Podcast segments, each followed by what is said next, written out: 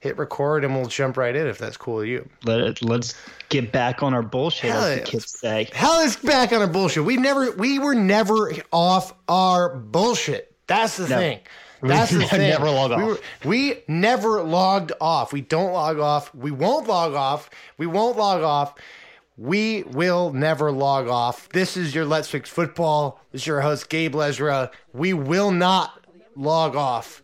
I don't even know how to log off. I don't even know what that even means to log off. I won't log off. In Don't- some ways, stop like, telling me to log off. Might, it might be better if we could log off, but we can't, we and so we won't. We won't. Uh, Like Miley Cyrus, we both cannot stop, and because we not. cannot stop, we And- will, we will not stop. And I don't care to uh, our haters. As Ice T said, there's so much more out there for you to hate. We will not log off. Cockroaches in the rats. a local park Uh, on a weekend morning and not see a single person playing soccer. I have a dream. I will not rest until I see nothing but baseball, football, basketball, and Now they say depending on why you're dressing so classy. I don't want my best dressed day in a casket. You can either leave and Ice follow. Twitter meltdown out was amazing. He's incredible. Uh, everyone should follow him. He's the best account on Twitter. It's not close. Uh, Kun Wong Cho writes in to me, um, and he just has a lot of really par- important positive things to say about our Ronaldo piece, which was really well received, Evan. I think people really liked the fact that we spent a lot of time focusing on the important aspects of the survivors and how to deal with trauma and uh, the legal aspects of the case and how how thoroughly we did it. And I'm just gonna uh, uh, I'm just gonna read a chunk of Kung's uh, uh, Kung's response to me. He says. By the way, Madrid won't even reach quarterfinal of UCL this year without your best player ever, and you will be lucky if you reach UCL spot in your league. Good luck with your se- season. Sincerely, go fuck yourself.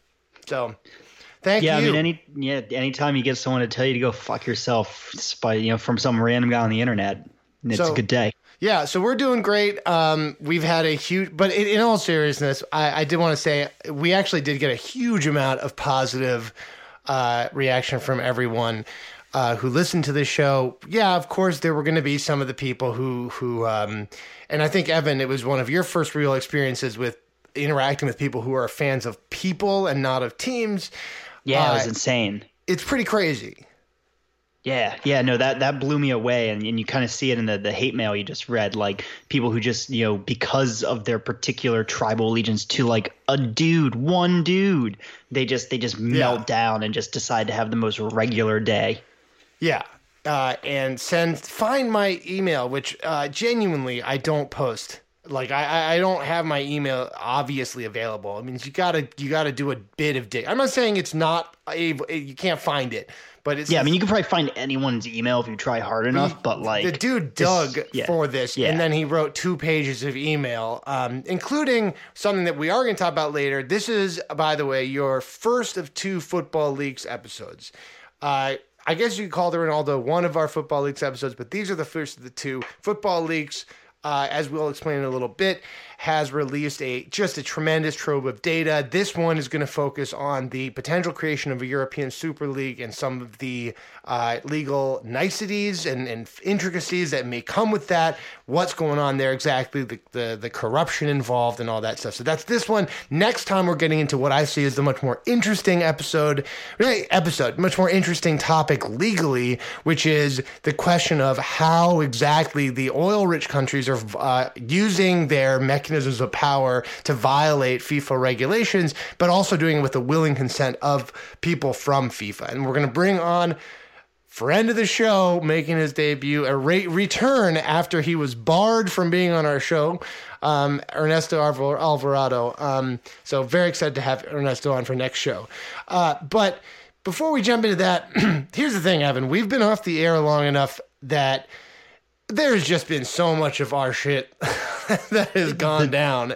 The, I- the world has continued as normally stupid as it as it always has, and we haven't had a chance to to check off all the stupid shit that has happened. Yeah, and that's so I wanted to begin this episode by talking about something that's not about soccer, and that is that um, football, American football legend Merril Hoge has decided to become a chronic traumatic encephalopathy truther by releasing what is the equivalent in this in his sport of the tobacco industry releasing a book saying think you really think that cigarettes give you cancer? Well who's behind those studies and it's and i'm not kidding called hashtag brainwashed the truth about cte no, it's amazing. So here's the thing, like I I was furious when I first started reading about this, but then I realized that you know what is actually like Merril Hoge getting to the bottom of the CT studies and seeing that really it's just a bunch of people who who are interested in their research grants. Um, I I myself looked inward to try to figure out why was I so mad about Merril Hoge, and it, it, it I think it's because I'm mad that I didn't think of this amazing scam first. I totally agree with that. And it's upsetting to me that we both had that reaction to this.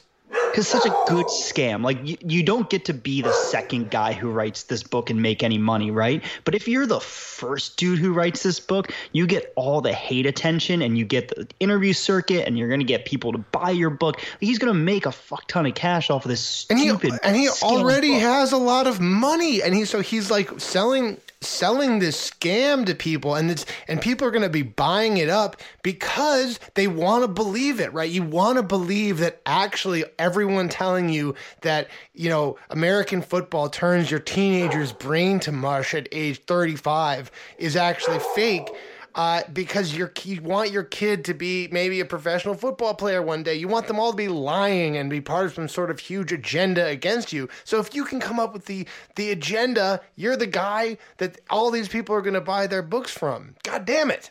Yeah, no, it's a, it's an amazing scam, and and it, it's such a it, it's such a I don't know such a cynical and transparent scam too. Like I read they they, they posted I think an, an article that I, I, either it is the introduction to the book or it's basically a summary of the book, so what yeah. the introduction would be, and like Hoge like goes into how you know at first i believed all this stuff and then i started you know i started talking to other doctors who were skeptical. And and did you know that these people are getting grant money to do these this research? Yeah. and and they wouldn't get more grant money which is by the way the same thing that climate deniers always talk about. It's like oh you only you know you won't get the grant money if you uh, if you write something against climate change and you know obviously that grant money goes right in your pocket but what's amazing is he then relies super heavily on this one doctor from the same hospital who presumably is going to be paid for his participation in this book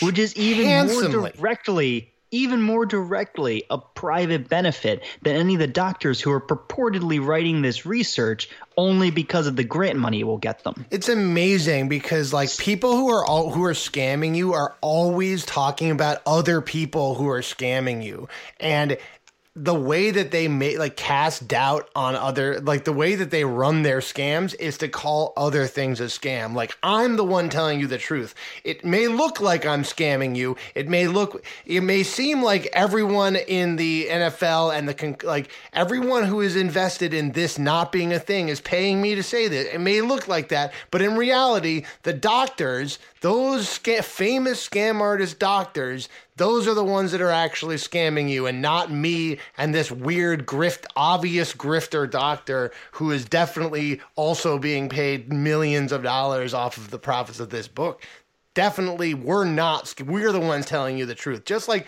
dr oz goes on tv and he's like everyone don't listen to your doctors. Listen to they're all lying to you because they don't want you to know about this incredibly brilliant brain pill that makes you 100% smarter and you'll never have to go back to the doctor. And don't worry that i own 50% of the company. Yeah what's amazing is and, and, and what really i think indicates just how much of a you know humongous scam this is like how much of a cynical play for cash this is is like there's a you could imagine a world right where someone goes on the atlantic you know the magazine and writes a thoughtful article about you know how media coverage of the science has been alarmist. And Yeah. i bet you you could write an article that a lot of scientists would agree with right? Because scientists tend to hate science journalism Yep. and think that you know it gets the studies wrong. It doesn't ex- you know it does there's a lot of qualifiers in scientific studies. Like you know i bet you get a lot of the doctors to be like yeah you know every time we publish we put a disclaimer about what we don't know and what we think we do know. And you know the the do the you know the don't knows never makes it into the article like i bet you there's a thoughtful piece in there somewhere that a lot of doctors would agree with but that's Yeah. not what Merril Hoge No. wants, right? No, no, That- no. Merril Hoge wants to say, no, these guys are fucking scam artists, quacks, and uh, you know, and, and they're just swimming in grant money. I love, by the way, just the concept that there's this huge personal benefit in getting like NHS grants. Yeah, as Um, if that is like gonna real really do it for you. Like you, Yeah. you get an NHS grant, you're set for life. Yeah. oh, it's amazing. It's just oh, It's really oh, God, high-end what stuff. High-end is he- stuff. does he still work for ESPN? Yeah, pretty sure. God. Yeah, I know, I know. Yeah. Speaking of ESPN other people, analyst. Yeah. Jesus. Fuck him. Yeah, yeah. No, I mean, and and frankly, fuck all of the NFL. I mean, this it's amazing that we and I wanted to start with the NFL on this episode because we're talking about FIFA, and ultimately, I would rather have the NFL running FIFA a hundred out of a hundred times. FIFA is the most corrupt, most blood drenched sports organization in history. It is awful, but the NFL is actually with this CTE denialism is going to get up there if they keep doing it. Like if this Yeah. if instead of like oh well we actually are going to try to improve safety, they go say they say oh actually uh, we're going to take the position of the tobacco companies or of like the, the the fossil fuel companies and just pretend this isn't actually true and push back and create our own fake studies or whatever uh, and and create our own shit, then they're actually going to end up in a situation where they're never going to deal with the fact that they are have peddling a sport that kills people. Yeah, yeah. So I I don't see the NFL going that way for a couple reasons. One is that they're already pretty far down the road of like mea culpa over Yeah. CT. They're not all the way there, but they've you know all their messaging has been like, oh yeah, we take this seriously, and then to try to slow ball, you know, Yeah. slow walk it Yeah, in private. And I think it's hard to go back on that. And then I think second, I think they already have big settlements out there for retired players. They're gonna have more, and you just look at what the tobacco settlements were. You look at what big pharma is probably going to be paying in the next couple years over opioid crisis. Like there is a huge consolidated lawsuit that's going to take Yeah, yeah. just absolutely crush them. Like from a legal risk perspective, the NFL's like all of their incentive, I think, is to is to play along. It, it could- completely to the contrary of Merril Hoge's incentives, which is just to make shit up and pocket Yeah. like two million dollars right now. Uh, in terms of other um, like amazingly funny stuff that doesn't really have a segment in the show, um, shout out to the crazy conspiracy theorist person who saw an image of someone in the quote unquote migrant caravan wearing a Real Madrid shirt that said "Fly Emirates," uh, and thought that that was proof that there was terrorists coming to the United States. Shout out to you. That's that's that's some high level shit. Yeah, it's uh, some galaxy brain. Uh, Really- really uh, high-end cult- lack of cultural awareness right there. Uh, but Evan, so one of the things that uh, I think is is worth mentioning is that over the last, you know, it's been the hundredth anniversary of the uh, uh, uh, of World War One. Uh, Yeah. And I think that it'd be really cool if you, uh, as the history buff, I know you're preparing a absolutely. I'm really excited. History podcast. I think it'd be really cool if you would tell us a little bit about um, uh, about the history of world war one and why this week is particularly significant. Um, obviously if you're in america probably the only thing you know about it is the fact that our big wet president decided not to go to uh, a memorial for dead troops because it was drizzling. But in uh, england if you're listening to this you probably see the poppies. So What's going on? What's up with World War One, Evan? Um, and and why is this particular moment in time such an important one? And what's its relationship to soccer? yeah, so you know this. I think I'm not an idiot, by the way. I just want to be clear. I'm trying to frame the question. No, he's, he's teeing, teeing it up, teeing it up. Um, so it's the hundredth year anniversary of the uh, the armistice ending World War One. Uh, so there were a lot of ceremonies and celebrations in uh, you know across really across the world, but in particular across Europe, and, and a lot of reflection about how you know how World War One changed uh, changed Europe, um, changed world history. Kind of the tragedy of the war, I think, was front and center um, in a lot of it and kind of in our own let's fix uh, let's uh, fix football uh, recognition, I think we wanted to talk about sort of a uh, you know a brighter moment that some people probably know about, but uh, in which soccer kind of intersected with World War One, and and that's actually you know the the, the Christmas truce in in 1914. Um, there were more than one Christmas truce, but but the big one was 1914, the first year of the war. Um, it was a you know spontaneously on Christmas. Uh, soldiers on different parts of the Western Front uh, refused to fight, and they got out of the trenches and they um, congregated in no man's land, and they you know they, for lack of a better word, fraternized for uh, for you know that day. And one of the big things that was reported from several of the different sites was that they played you know soccer matches. And I just think that you know the, whole, the entire phenomenon of the Christmas truce is, is incredible and it's moving yeah. and it um, but in particular the way that you know these German and British and French uh, troops who are you know at each other's throats. They want to kill each other. They don't even speak each other's language. But the thing that is able to bring them together uh, is you know a game of soccer.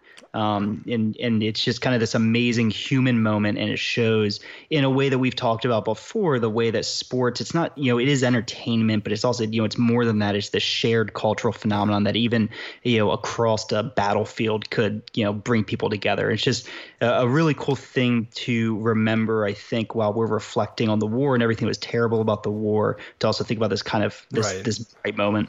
And uh, I mean on another thing I would add is that it shows the utter uh, sort of all-encompassing destruction that and and kind of pointlessness of the First World War. And I think um, I don't mean pointlessness in that people lost their lives for, for no reason. What I mean is that the First World War is is something I would encourage people to go and research because what it shows is some of the dangers of the current moment and what can happen when we we get dragged as a as a world into a place where we we you know can do this to each other without having some sort of evil and uh, over encompassing evil on any any side. Like th- this is a war of naked aggression and imperialism, but it's not a war where there was an obviously correct side. It's a war that was really just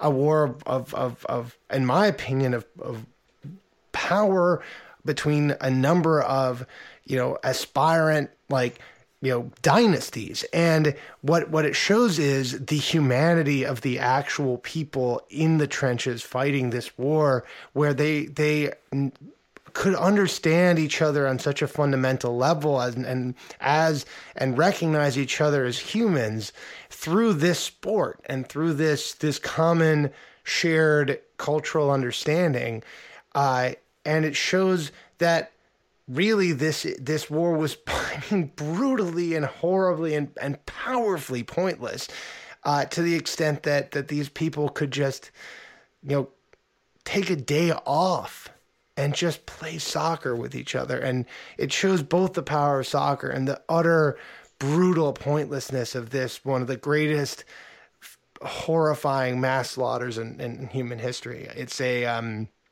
I know this is a depressing kind of turn to the show, but I, I do think it's worth remembering. And, and, and actually, Armistice Day is something that the United States doesn't think about very much, but it, it is something that I know our European listeners know uh, either with a little bit of an annoying eye roll because they see their MPs all wearing the poppies, or because, you know, you actually is still sort of feeling the effects of these two massive wars uh, many years later and at a time of rising nationalism and and and and forces that that seem beyond our control that that separate our politicians and the people in charge at a very very high level the people at the ground on our level i mean if this happens we would be the people playing soccer we would not be the people making this decision and we have to remember and that's why we have to make sure that that never happens again.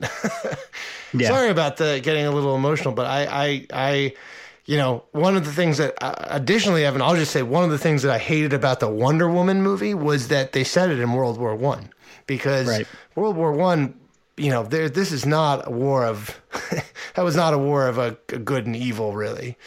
Um, do you know what is also depressing, Evan? Oh, what's that game? This is the worst transition ever. Is so good. I, I know. I know where you're going. It's Chad awesome. Johnson. God, Chad, Chad Johnson. Ch- Ocho Chad Cinco. Johnson. Chad Johnson's in a sad place, Gabe. He's struggling. Uh, Chad Ochocinco has been trying for the last couple years to get into soccer, professional soccer. I respect the crap out of him because you know what? He's going for it. He's taking his shot. Uh, he's tried out, as I understand, for a team. He's done all this stuff. Uh, and he can't really quite make it there. Uh, and Evan, I was just hoping you would read some of his tweets about Yeah. it. I am. Hold on. Yeah, yeah. So, uh, so this this absolutely amazing tweet that Chad Johnson put out. I really suck at soccer with the ball at my feet. It's always extremely frustrating. My footwork refuses to translate to the soccer field. Watching Neymar on YouTube and trying to emulate what I see against my kids, it hasn't helped one fucking bit. What's the point of being fast with no skills? Buddy. Crying emoji. Buddy, buddy. Oh, Buddy. what depresses me so like I this tweet literally made me feel like sad for a second. Like there's some tweets that make me feel happy for a second, like anything that thoughts of dog tweets. Yeah. Um something's made. This one just legitimately just took the wind out of my sails. I'm like, here's a dude who's a borderline Hall of Fame wide receiver in the NFL. Had a great It's a career great career. a great career. Like, like I guess he might not make the Hall, but I think he, I think he was, he was one of those dominant wide receivers of his era. He was incredible. He also Hang on, hang on, hang on. We have a follow up though, remember? And the follow up is this. He says, someone said, keep practicing, man. It'll come. And Chad, and I swear to God, Chad responds, you don't understand. My body is used to one speed, and I keep trying to make the ball and my feet become one, and it never fucking works. I had practice this morning with Boca Raton FC, and it really dawned on me I'd have to be reborn again to get the hang of this shit, and that sucks. And I just, you know what? I feel for him, man. I know. Well, I mean, I feel like I, I think it's it, it's clear, right, that this is a guy who like you don't play. I think I don't think you have an NFL career the way he did without at some point loving American football, right? You don't. But this is a guy who's clearly looking back on his entire life and thinking, God, I wish I played soccer instead. And Yeah. like it bums me out to no degree to think that someone can have such an unbelievably successful career in like their first love, I guess, and then still look back and think, well, I was a failure. I just and it it bums me out. Bums me out. Sorry. Uh, you know what doesn't bum me out though, and this is we're just doing blasting through our on brand shit, but the most on brand Let's Fix football shit that happened possibly. No, I, the second thing we're going to talk about after this happened, even worse, but even more on us. But Cristiano Ronaldo, Selena Gomez in a beef on Instagram. Boom. This one confused me i and it, it's not it wasn't even like necessarily them it was their like instagram supporters got into a beef owns. This is my favorite thing that we've done on this show, other than discover registability. This was like the next the next step in my education of like how people stand certain celebrities Yeah. right Yeah, was yeah, like yeah, first i saw people really freak out when we said that maybe cristiano ronaldo might have some moral problems Yep. Um, but then I saw the Selena Gomez Cristiano Ronaldo beef, and I just it, it is just I can't even fathom caring enough about a person to get into an argument about who is the more successful Instagram celebrity. okay. So, for background, uh, Cristiano Ronaldo dethroned Selena Gomez on Instagram in terms of followers. He now has. This is going to bum me out, but Selena Gomez has been in the top spot since 2016. Cristiano Ronaldo took over. He now has 144,305,164 Instagram followers to Selena Gomez's 144,304,857 followers. I I mean, those numbers make me want to just actually hang myself, but I'm I'm gonna I'm gonna blast past that and just make fun of the fact that we have legitimate beef in the comments to that tweet. Where, for example, Selena Go Anna at Selena underscore Swift. Boom. I bet you know who her two favorite artists are. Anna says Selena Gomez is the second most listened to person in the world on Spotify. Uh, tanked Crave. Penalty dethrones Selena, Selena, and tanked Crave publish OK Trash. Karma is real. Anyways, Selena is the person who uses the Instagram the least and remains the queen. She has not released an album for three years, uh, and is about to dethrone Drake. Stay pressed. Uh, to which someone called at Golazo Cristiano says, Selena fans listening listing Spotify rankings. Elmau, wake me up when Selena scores back-to-back hat tricks on Champion League knockouts against Bayern and Atleti.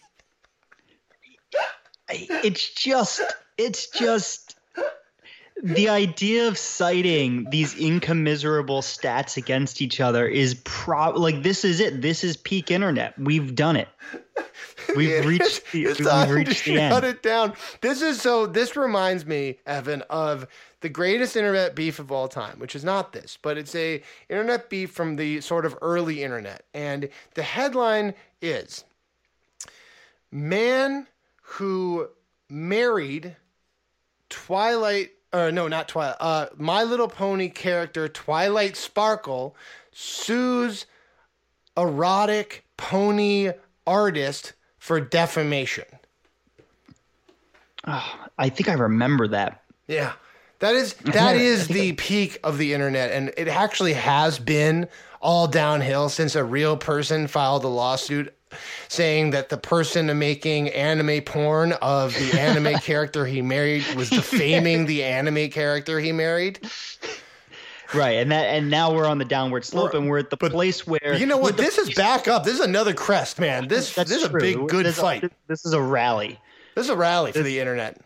This this is this is sports fans saying, yeah, well, has your has your favorite artist ever scored a hat trick in the Champions Oh, League? yeah. and being like, yeah, well, how many top singles does Cristiano Ronaldo have? The, the answer is none, none of them. Strong points on both ends though. Now, to be Sergio fair. Ramos, though, he he is actually he, so he's playing for this fight, right? Yeah, he is. He is. He is. He can be. It's because his fans can be like, by the way, he also has a top album, bitch. Whoa. He's won won Champions Leagues and also is at least on Spotify. uh, you know what? I think Cristiano Ronaldo does have songs. I, I have to. I, I like- look. I can't. I can't guarantee that. I have to do a little research on it. But would it surprise you if he had, he had released an album? I don't think so. No, It sounds like something we've got he'd do, Shaq right? Put an album out. We've got we've got Hesse. Alexi Lalas has a fuck band with like four albums out. Alexi Lawless has a multiple album band. So Yeah, he's been you know basically doing you know remixes of Goo Goo Dolls for for 15 years. All right. Um, we're about to transition into actual Football Leaks talk. So I think the best way to do that is to kind of ease you all in. And the best way to ease you all in is to go back to our classics. RG, Regi Stability. Guess what, folks? He has stuff to say about Football Leaks. So he says, do not fall for the recent propaganda coming out of Football Leaks. There are indeed clubs circumventing FFP, but the policy is merely the work of a traditional aristocracy seeking to maintain power. And that, my friends, is your preview for next week's episode, where we will legitimately discuss that tweet in depth. But I wanted to bring up RG because my friend, he got into a fight with another hilarious person on Twitter who we have not talked about. And this Yeah.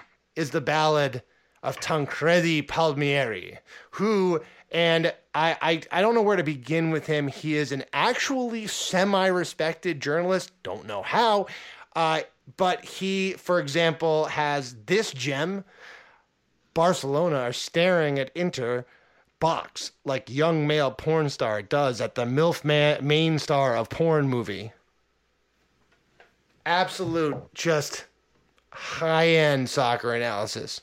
Uh, but and and I would encourage you to just go and find any of his numerous tweets. He includes shit where he just sings out loud.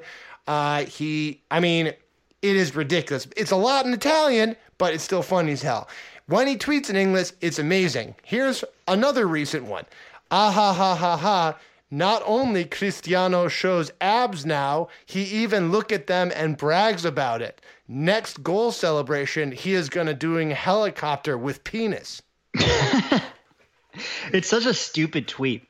It's such a stupid tweet, but it's you know it's pretty funny. Also, I mean, like I, I mean, like as as someone who like we make jokes on this show, we do a joke, we do jokes sometimes. It's kind of a funny joke. No, yeah, no, we all. I mean, we love stupid tweets. We make stupid tweets. We make stupid jokes. So like, it's not necessarily yeah. like a. Yeah. It's not really yeah. like a, a critique that a stupid tweet, but it's such a dumb tweet.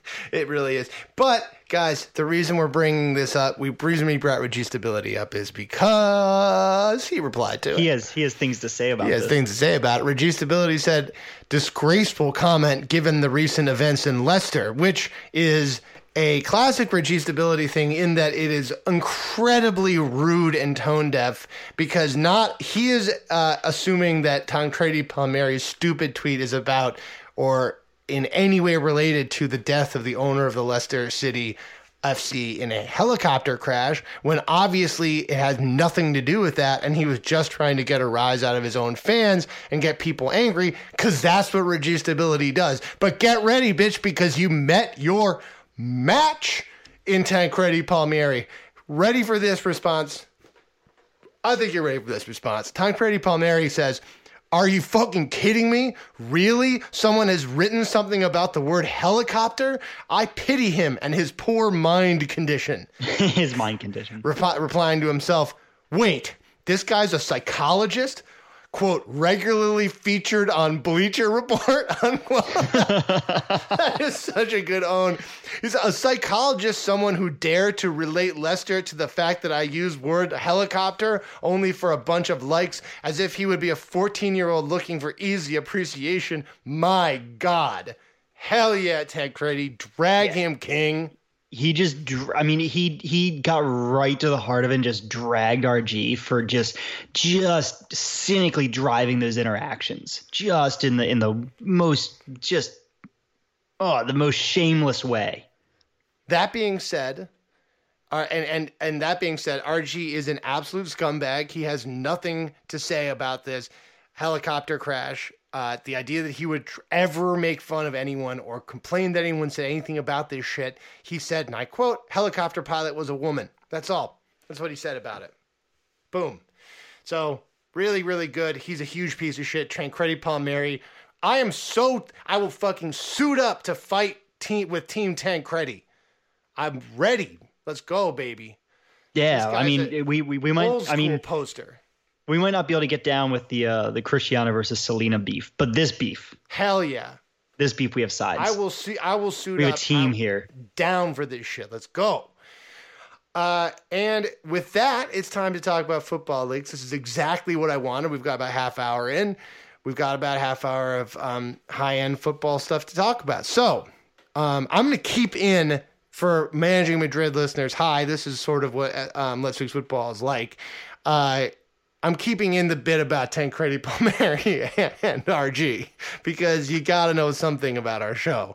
If you don't like that, that's cool. But here's the here's the part you're gonna like. Um, let's talk about let's talk about Football Leaks. And I think the best thing to to talk about with Football Leaks to start it off is just to remember that angels do exist in this world, and we are blessed by their presence and by God every single day. And in that N'Golo Kante is an angel brought to earth so that we can enjoy him. Football Leaks has revealed that N'Golo Kante refused a tax evasion scheme from from Chelsea FC and insisted on just having a normal salary. Yeah, yeah. He this so this story is like freaking weird because it's it, it, what what it seems to imply is that Chelsea has as a normal arrangement they set up over you know offshore accounts and trusts for their players and they use these to pay them their you know ridiculous weekly right. salaries. And it appears that such a trust was set up for N'Golo Kante who then at a later date said no just give me a paycheck. Yes that is what happened. what, so uh, there's some ambiguity because people that have been like hitting Kante for like, oh, he went along with it at first. Like, who knows what he no, knew? No chance that that's on. true. Do not talk yes. about my beautiful, angelic, beautiful, angelic child like that. You cannot say that. I mean, people are saying it. I'm just bringing it up. I I tend to believe that what probably happened is he, you know, filled out all his paperwork, found out what was happening, and it's like, no, no, just give me a salary. Just, just give me a salary. I want to make talking about. I mean, he was. I mean, N'Golo Kante, he's just such a pure soul. Just what I mean, he's just such a good person, and I'm so glad that we got to open this show talking about him because the rest of this is just not going to be it's not going to be about that. Um, so let's talk quickly, Evan, about why Football Leaks. I mean, we've mentioned why generally um, we we respect and trust them, but in our Cristiano Ronaldo episode, we talked about why we trusted the Football Leaks that related to Cristiano Ronaldo. In this case, the it's just all of that on top of the fact that the European Investigative Consortium, which is including uh, papers of record and wire services, right? It's not just Der Spiegel, which is was what was doing the research in the Ronaldo case, which is a great and, and, and, a famous paper of record in Germany, one of the best in the world. Seriously, uh, it's not just Der Spiegel. This is a, a, consortium that includes a number of Spanish papers, Portuguese, French papers, uh, and it includes Reuters uh, and the Times of London. So this is a consortium of journalists, all of whom analyze and and look at these data together. This is I I could not be more certain in the veracity of the documents in these series of leaks from Football Leaks.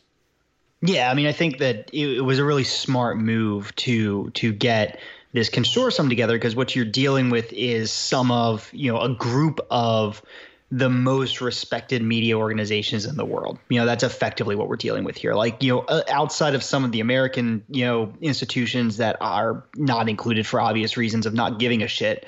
Yeah, um, big old don't care. Yeah, big old New York Times don't care.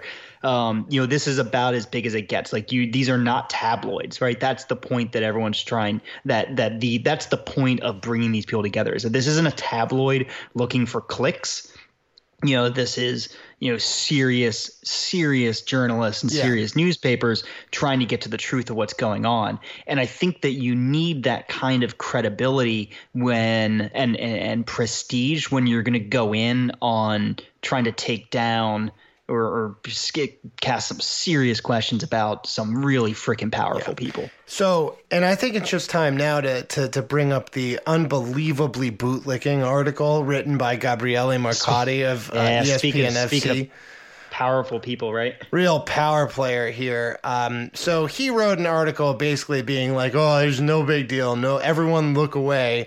Uh, and in it he did a he, he made a bunch of I think the, the I think the, the nice way of saying this is he made a, a, a series of nuanced statements, but in reality what he was doing was casting aspersions on these documents, which I am confident and and I know I'm protected by free speech laws in this country, fine, but I'm confident in saying that these documents are correct and I I have I believe very seriously in these in these documents to the extent that I would never use for for example this phrase. While some documents have been questioned for their authenticity, none in parentheses thus far have been proven proven false, faked or forged. And I'll just leave it at that. That is a materially true statement it is not the way that a serious person looking at these documents and looking at these reports would treat this. These this is a much more serious thing than just nah, nothing's been proven fake yet. Uh, they get this through a through a uh, there's been a hack. And basically, when we talk about hacks, we talk about a number of different things. We're not talking about like swordfish style, like uh, like uh, uh, uh, uh, uh Hugh uh, Hugh Jackman in that fucking movie that that owned. You should all watch it, um, where he like puts a code into the CIA while getting a blowjob from some you know model, and then he hacks everyone's data. No, it's these hacks are normally like Edward Snowden. Someone who has access to this data decides to download all of it and give it to people. And that's essentially what we have here. We have, and they've also said we have multiple secure sources. So it's not just one source, it's not just one hack, it's a number of people hacking and then confirming the data. Um, but ten, um, but Gabriele Marcotti says, "Does this seem plausible?" He asked. Not really. Yeah, uh, this is when it just started to really rile me, right? Because he's going to do this a few more times through the uh, through the article, where he's going to set something up and just completely shrug it off. Yeah, he just he just makes this base assumption that there wouldn't be people within the football world who would have access to information who would be pissed off about what that information was and would want to call a journalist regard regardless of the fact that in every institution across the world this is how investigative journalists yeah. get their shit this is right? how, this is how it works. this is we had somebody we had somebody in the White House write an op-ed from the White House saying that they were trying to obstruct things. Like they were presumably hired by the president it is. Like, this is exactly right. Um, so what we're talking about though is the one of a, to- a topic that we've been talking about a lot on this show, which is the theoretical European Super League. And that's sort of what these documents show. And one of the things that's very interesting to me about these documents, and this is where all you Managing Madrid listeners will be interested to know, is that one of the big minds behind this pot- potential European Super League is Real Madrid president Florentino Perez. Now, Florentino Perez has been a mover and shaker in this for a while. I think he sees uh, the American model as a better way to make money overall, I think, for his team than the current European model. And it's hard to disagree with him. I think, that being said, I wildly think this would be a terrible idea. Um, we can get into the kind of, uh, uh, I think we can get into the legal niceties of this later, but the basic idea would be this: there would be a team of about you know anywhere from over the years it's changed from like 12 to 27 uh, teams. They would play both a regular season and then a American style playoffs at the end of the season, uh, which would culminate in some sort of Super Bowl it is a good revenue model. It makes sense. That's why the Americans did it. Uh, the problem is that there is a obviously a huge amount of pushback and one of the things that was really interesting to me evan is the way that it got reported as if almost fifa is some sort of good organization that is only opposing the, the, the Super League because it's stupid. So, for example, Gabe Fernandez, who's a good good journalist who I enjoy, wrote report. Not even FIFA wants to back this stupid European Super League.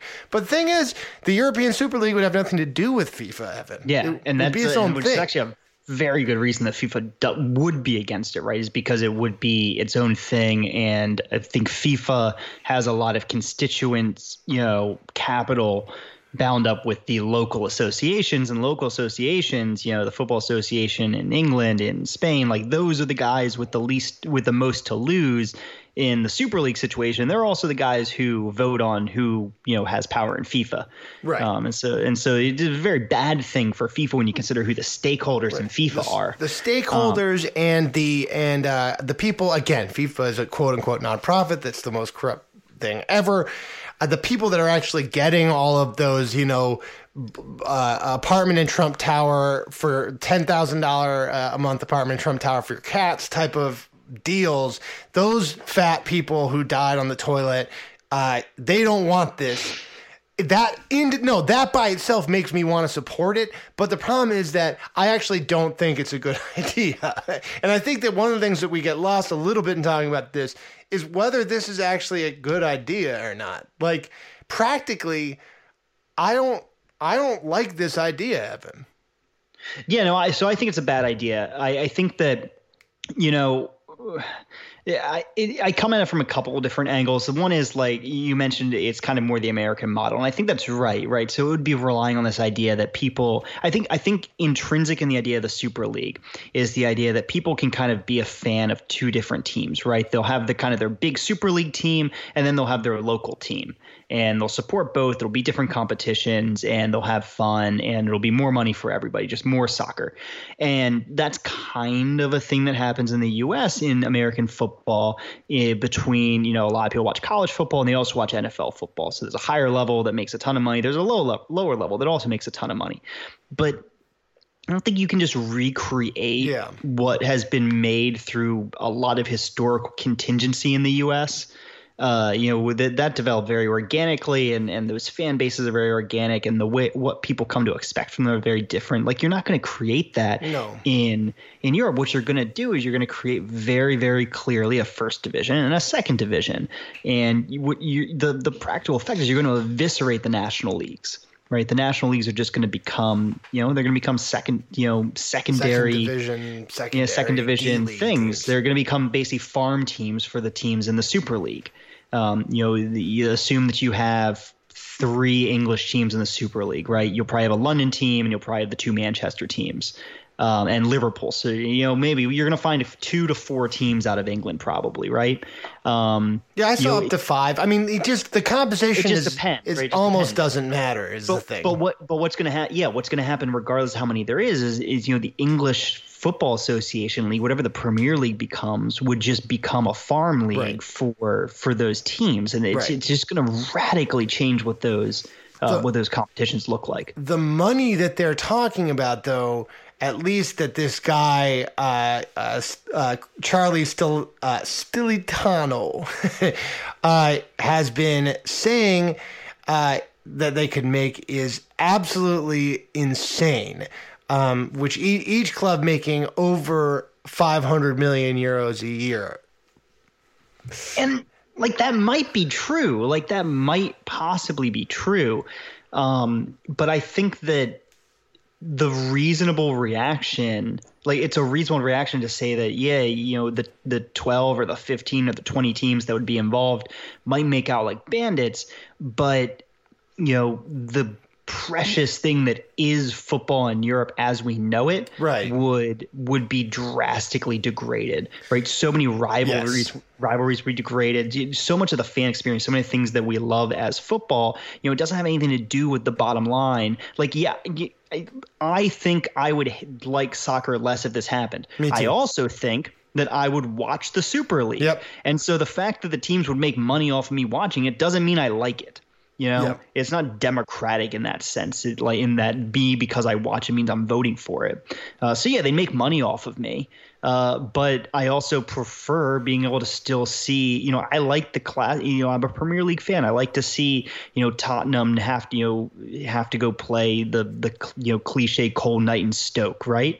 I think that that's fun. There's a you know there's a, a, a history to it. To you know the physical, cold, rainy, gross, ugly soccer matches they have to play. Yeah. In, in a small stadium in the middle of nowhere. Like these are fun. These are you know facets of the The- game. one of the most exciting things in the history of sports is a reason why this shouldn't this this can't be allowed and that's Leicester winning the title. Like the Yeah. Super League would never that would never be a question. It would just be which one of the different giants is going to win it this year. And you know frankly yeah re- recently over the last few years the title has been won by exclu- like you know mainly clubs from Spain. Right? I get it. Like I'm a Real Madrid fan. I know that.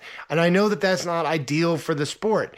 But that is not going to be true this year. I'd be willing to wager most of my money that a team from Spain is not going to win this year. And fat, like frankly, these leagues go through different cycles of dominance. And you know, sometimes they the league make bad business decisions in selling their media rights. And I think that part of what the clubs at the top want to be able to do is to take control of that those deals where they say, well, you know, we can negotiate that our our our our. I think that Serie A got really got fucked with this, and that's why they've been in such a, such trouble. Is that we've you know they made a bad deal, and so the clubs aren't getting as much money, so they couldn't pay for the highest end talent.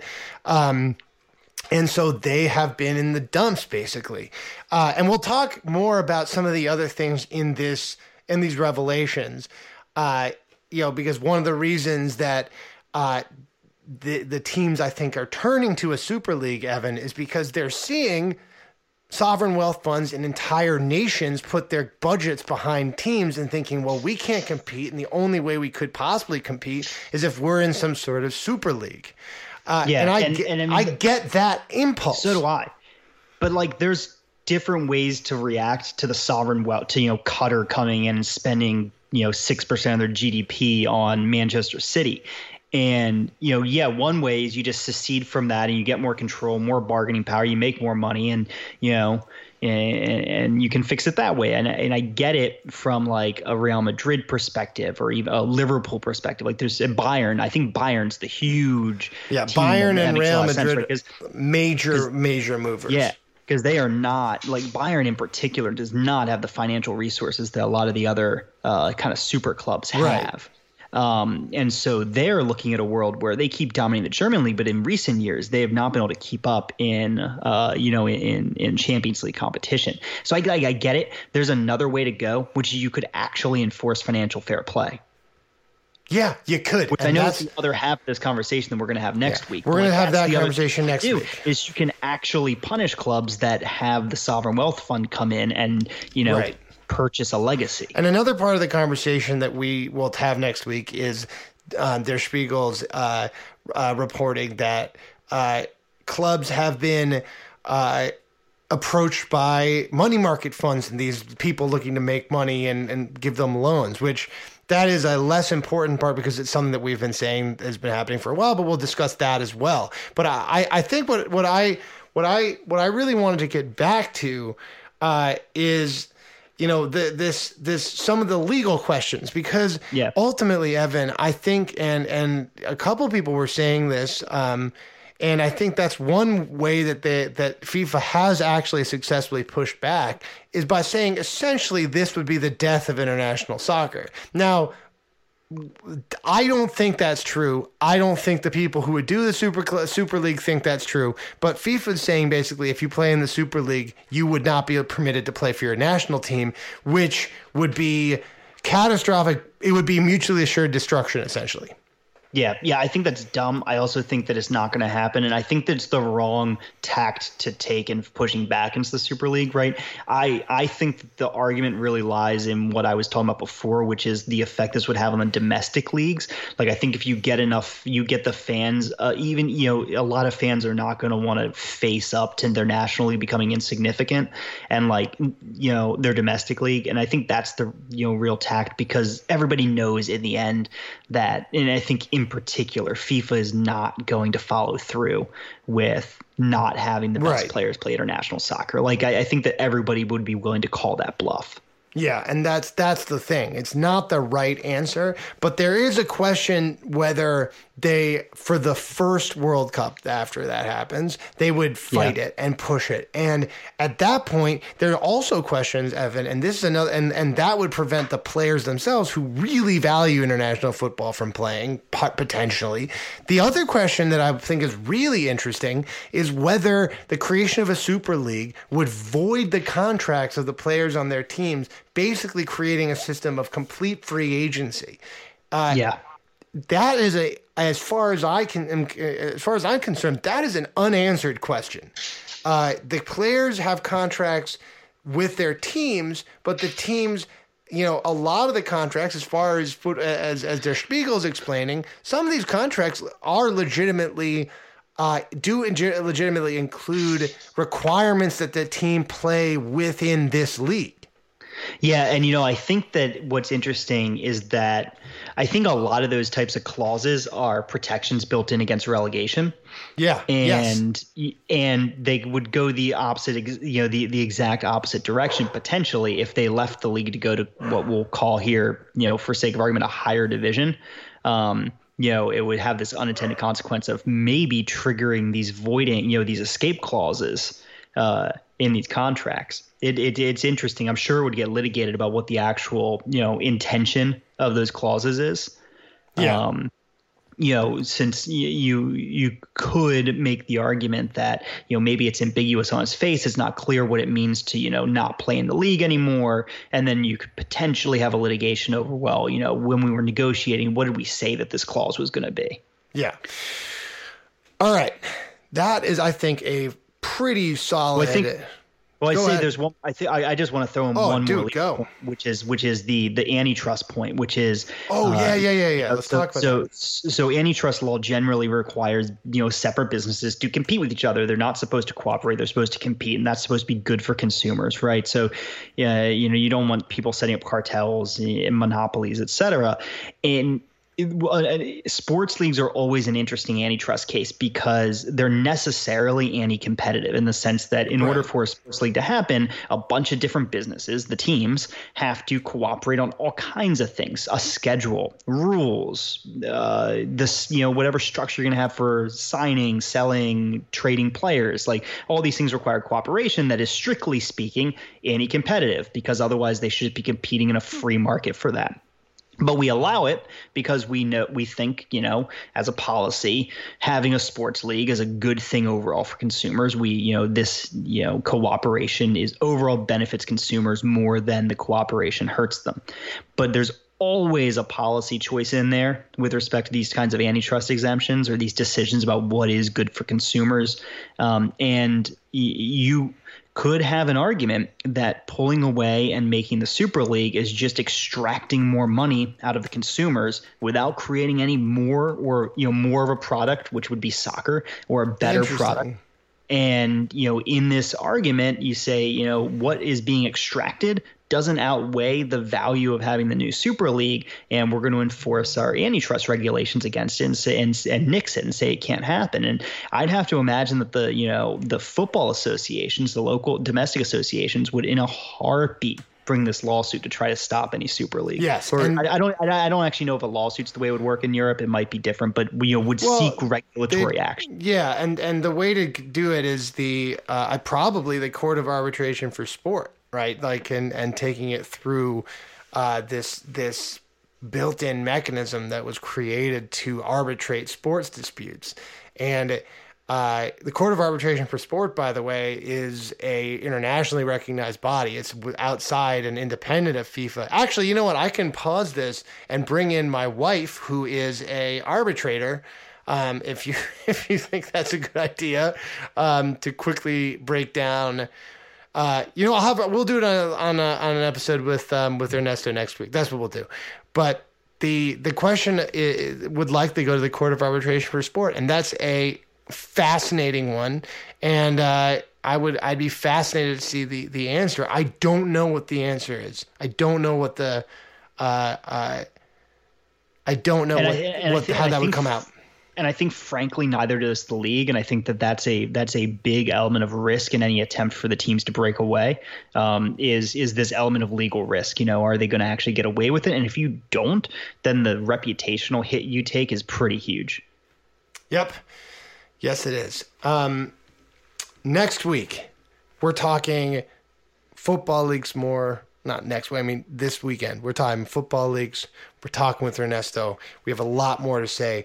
I think the best way to, to kind of preview that is to just say, as Christoph Winterbach, who was, has been the main kind of out there journalist, uh, you know, the face of this for Der Spiegel. Again, this is a consortium of journalists. This is not, as Gabriele Marcotti said, no smoking gun. They're just, it's not just one smoking gun. There are tons of guns and they're all smoking. They're firing everywhere. But I think the, the, the overarching motif of the Football Leaks uh, revelations is, as he said, these revelations are about clubs that, quote, believe the rules should be altered to fit their needs.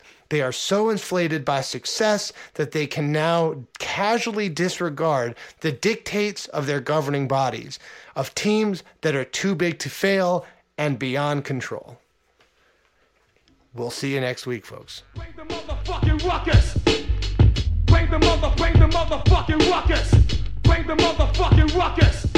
Ghostface, catch the blast of a hype verse. My clock burst, leaving a hearse. I did worse. I come rough, tough like an elephant tusk. Your head rush, fly like Egyptian musk.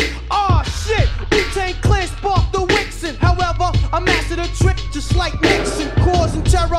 Quick damage your whole era. Hard rocks is like the fuck up. I found shot, PLO style. Hazardous, cause I wreck this dangerous. I blow spots like Waco, Texas. I watch my back like I'm locked down. Hardcore hitting sound, watch me act bulk and tear down. A little tight asshole. Songs going gold, no doubt. And you watch your corny nigga foe. Yeah, they faking all that. Carrying gats, but your mind plan rolling like 40 max. Now you act convinced, I guess it makes sense. Wu Tang, yo, so represent. I wait for one to act up. Now I got him backed up. Gun to his neck now. React what? And that's one in the chamber. Wu Tang banger. 36 styles of danger. Bring the motherfucking ruckus. Bring the motherfucking ruckus. Bring the mother, bring the motherfucking ruckus.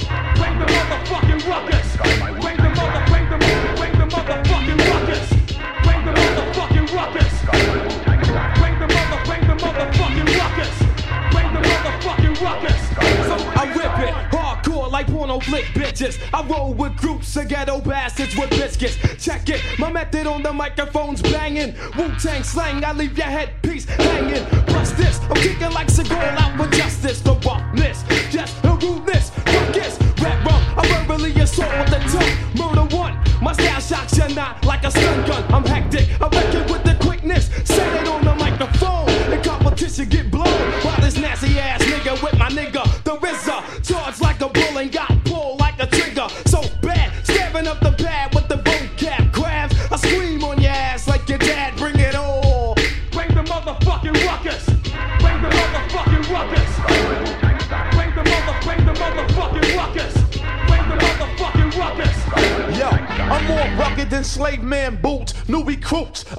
I'm up MC troops. I break glutes and trample shit while I stomp. I'm unholing that ass, cause I'm straight out the swamp. Creeping up on sight, now it's fight night. My Wu Tang slang is mad fucking dangerous and more deadly than the stroke of an axe. Chopping through your back, giving bystanders heart attacks. Niggas try to flick, tell me who is them. I blow up this fucking prism, make it a vicious act of terrorism. You wanna bring it, so fuck it. Come on and bring the rockets. Then I provoke niggas to kick buckets. I'm wetting cream, I ain't wetting fame. Who's selling game? I'm giving out a deadly game. It's not the Russian, it's the Wu crushing. Roulette, slip up, you get fucked like Suzette. Bring the fucking rockets. Bring the motherfucking ruckus.